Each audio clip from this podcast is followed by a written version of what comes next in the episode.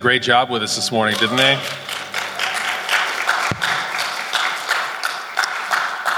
Thank you for worshiping your heart out today. That w- we have had a couple of weeks of, of, I feel, really special experiences of worship here in our church. There's a difference between singing songs and worshiping. And I think God has honored, honored our hearts with a good, strong sense of His presence. Hey, today we are going to wrap up this series that we've been in called Uncharted Territory. We've been speaking, preaching through the book of Joshua, and in case you didn't notice, we did not make it through all of it. We got seven chapters in. Uh, there are a lot more chapters, but really, as we get close to Easter right now, in the coming weeks, I just want us to turn our eyes really intentionally towards Jesus specifically.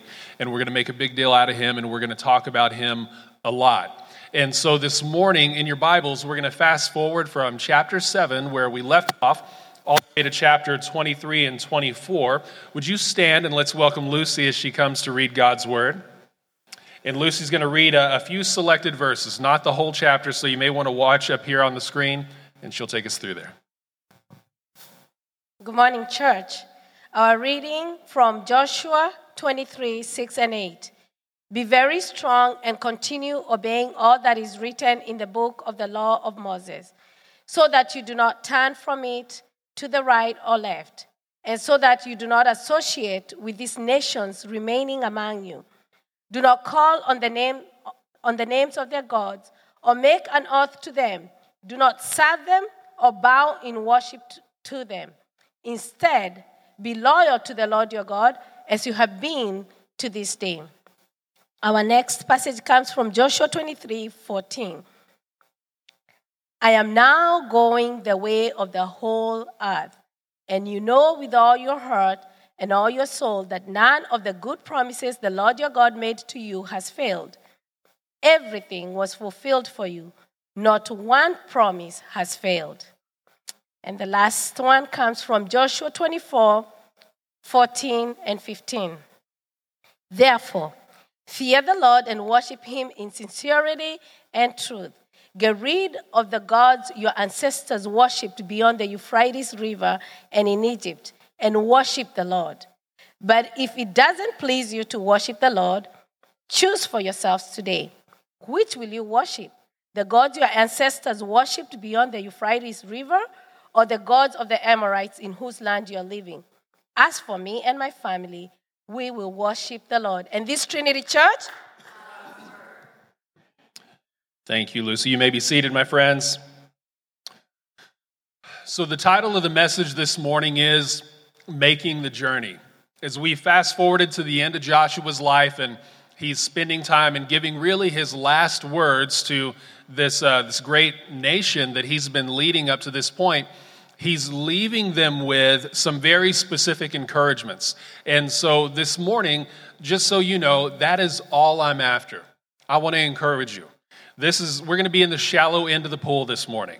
And I just want to, uh, if I can leave you today feeling a little stronger than when you walked in, I'll have done, I'll have done my job.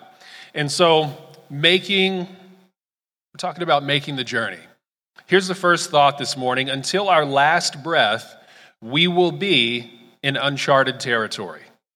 Until our last breath, we will need the help of God to get through unfamiliar circumstances and crazy times.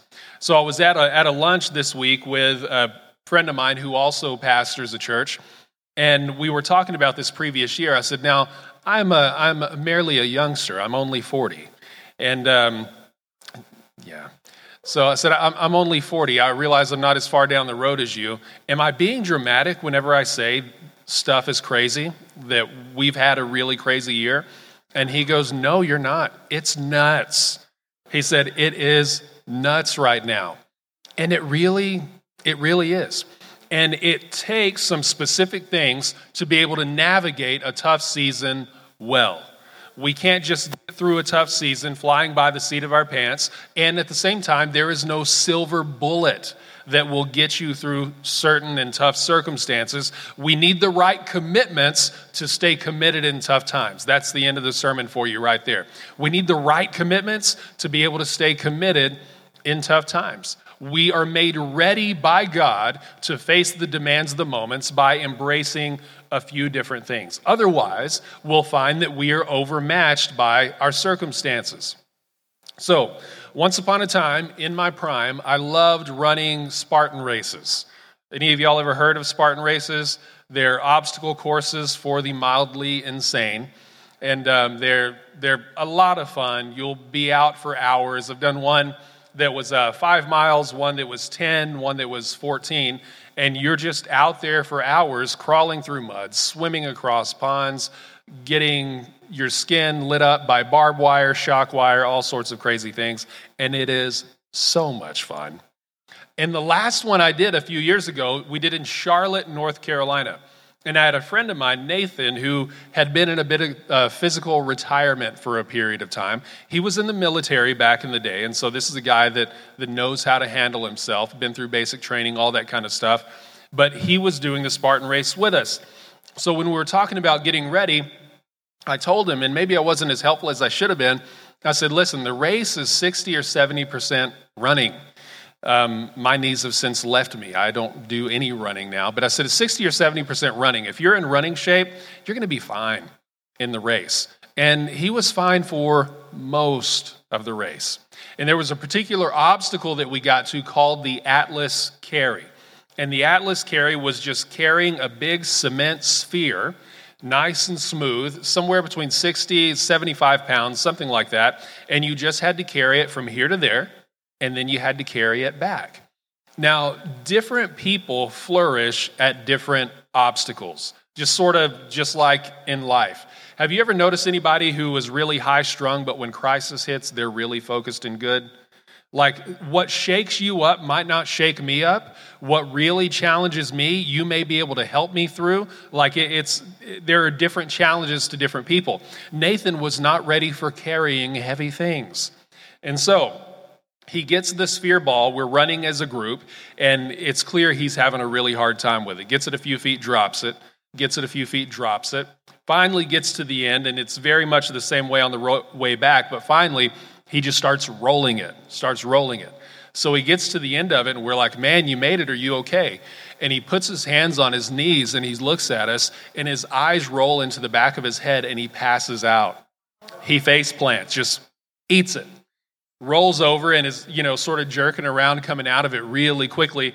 So we took it easy and hung out with Nathan the rest of the race. And we got through, and I was relentless in making fun of one of my best friends the rest of the day. As we're leaving the race, walking back to the car, I said, Hey guys, y'all need to slow down. Nathan passed out again. It was really mean. Then, whenever we're at on the border later, and this is better, I said, Can you hand me the chips, or do you think you might, you know? He was like, Shut up, man. But the whole idea is that we're all taxed differently by different things. To flourish in that race, you needed to be in several different kinds of shape. You needed to be able to run. You needed to be able to lift. You needed to be able to do all of it. I want to give you four things that are going to help you make it through a tough journey this morning. And you know they're true because they all start with C. So that was a joke. Alliteration is not a sign of truth. Four things that we need. The first thing you need is, is a call you need a call. You need to know that God has a calling on your life. And the first sense of call that you simply need to have and you need to know is that you're His, that you're, you're His. In a few weeks, we're going to have Easter. And I hope that you will, along with me, be praying and inviting that that day we can have a packed house and we can present really clearly the gospel of Jesus Christ. And do you realize what that gospel includes? It just includes that you are called to Him, that you are His idea that if God is the furthest thing from your mind, you have to know you are not far from His. Scripture says about you that his thoughts toward you are numerous, more than you can even count. And since we always say you can tell how much you want something by what you're willing to pay to get it, on that day we are going to we're going to show people, we're going to lay out there that God was willing to pay everything to have you. Why? Because you're called. You're called to be his. Very often whenever we think of calling, we always think in terms of of like career And, and career is too small for a calling. First and foremost, like there's no calling without a caller. Do you realize that? If you have a calling, it's because you've been called. Hey, John, you've been called. And so the first calling is just to, it's to God. To make it through life without getting defeated, discouraged, suicidal. You have to know that you were God's idea, that He put you here, that He wants you, that He loves you, and you will not make it through life well without that. You will not make it through life well without that. Without it, everything will feel like one of those races that I was talking about, just more extreme. Why am I going through all of this? What is the point? It seems like I get through one thing and then I'm facing another. This is one of the things my favorite author says. He says, We're all either in a crisis, coming out of a crisis, or headed for a crisis. But crisis is kind of the price of being on this earth. And it's hard to endure anything if you have no idea what you're enduring for. Let me tell you what you are enduring for at the very least and at the baseline of it. You are enduring to hear from the God who made you. Well done, Madeline. Well done. Good job. To make it through life without getting broken, you've got to know that you're called. You've got to know that God, You've got to know that He loves you. And so that's what Joshua is, is connecting the nation of Israel when he says, This is what the Lord, the God of Israel, says. Not, he says, Long ago, your ancestors. And Joshua begins to tell their stories again. Because what he's saying, he's saying, We are a continuation of what God has been doing to redeem the world. And so are we. This is what every local church in the world is. It's a continuation of a redemption story that God started a long time ago. But that's why people are always more important than buildings and programs, because people are the ones that God sent his son for. You are called. You're called to be his. You're special to him. He loves you. So don't get discouraged because God sees you. He loves you. He's called you. So don't stop believing that God has purposes for your life. Keep putting one foot in front of the other. Dr. Bartell shared briefly in our, in our first service something wonderful. And what he said was that the Apostle Paul, who wrote most of the New Testament, consistently calls our journey with God discipleship. He just calls it a walk. That a lot of living for God is just waking up and putting one foot in front of the other for Him today. And do you know what you call it whenever you do that until you're done with today's? You call that faithful. You call that awesome. And God calls that incredible. Well done. So you got to know you're called. Secondly, to get through a tough journey, you need a compass. You need a compass. Now, we're in the era of GPS. When was the last time any of us got in the car, put in the address, and actually worried about whether or not we will get there? Usually, about 79% of the time, Siri's right. She'll just take you where you need to go. Sometimes she's off, but for the most part, we don't worry about the turn by turn because we kind of, we're like, they've got it. We'll just, it'll pop up and they'll let us know whenever we need to do something different. What Scripture gives us is not so much always a turn by turn for every situation you will ever deal with in your life. Oftentimes, it's much more of a compass. And whenever you're wondering, what do I do here? I can't quote a verse. You get your compass from sort of the heart of God and the overall tone of Scripture. But here is the point God has given you all that you need in His Word to be able to be faithful in your life. He's given you direction, He has given you a compass. And contrary to what we may believe sometimes, you can understand the Bible. You can. If we would just do the parts we understand clearly, we'd be different people. There are parts of scripture that can be very hard to understand, but most of it, friends, you can, you can understand. If you get into it, you read it, you apply it. And so Joshua is telling Israel, he says, Hey, be very strong and continue obeying all that is written in the book of the law of Moses, so that you don't turn to the right or left. So he's saying, I want you to be faithful, and here's how you're going to do it continue to obey everything that is written. He's saying, bank on the compass. Believe what, believe what he says. Living by faith and not by feeling means living by faith in the Word of God. It means by trusting what trusting what He said. Because sometimes we can feel our way into really dumb decisions. Have any of you ever done something that felt right and then it was not so right in retrospect? Most things that we do wrong often felt right at the beginning. The third piece of cake the I don't know the um, the third piece of cake always seems right in the beginning. It's, but the the affair, the the whatever. I mean, you run the gamut. We can always always think ourselves into a bad situation, and it seems logical in some certain way at the time where we're doing it.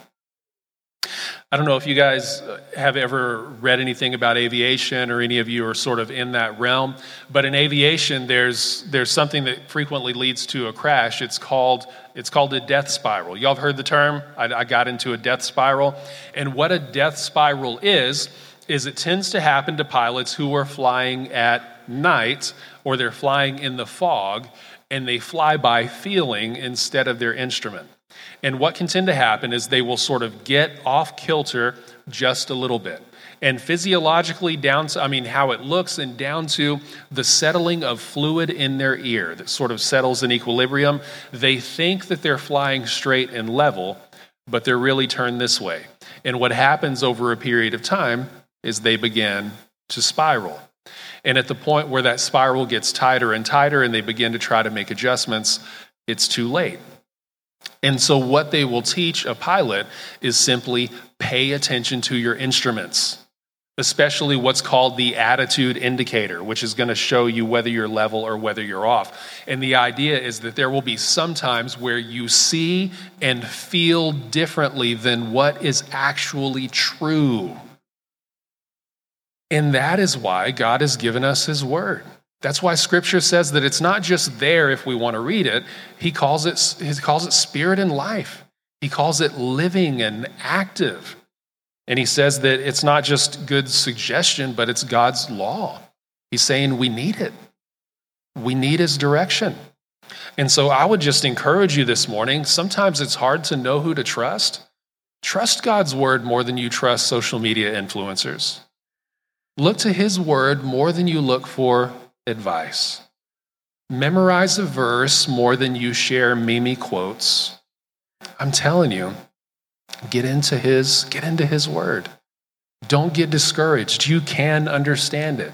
With brothers and sisters and teaching and devotion, you can you can understand it. Don't quit seeking wisdom. Don't quit getting up in the morning or doing it at night or whenever. I'm just telling you to do it. Opening God's word and saying, "Lord, open my eyes that I can delight in wonderful things in your law. Open my eyes so that I can understand. Help me read, help me apply. God, this is one of the most honest prayers you can pray sometimes. God, I understand your word is living and active. This morning it feels like a phone book. Help me, Jesus. Help me, Jesus. He will. So you need to know that God's got a calling for your life. You need a compass. You need God's word to check in with how am I doing? How am I acting versus how you have said? And then third, we need companions. We need companions. If you are going to be faithful to God in your life until the end of life, you will only be able to do it if you have a handful of people in your life who want you to be faithful for God as much as you want to be faithful for God, and you want the same for them. Not all friendships are created equal.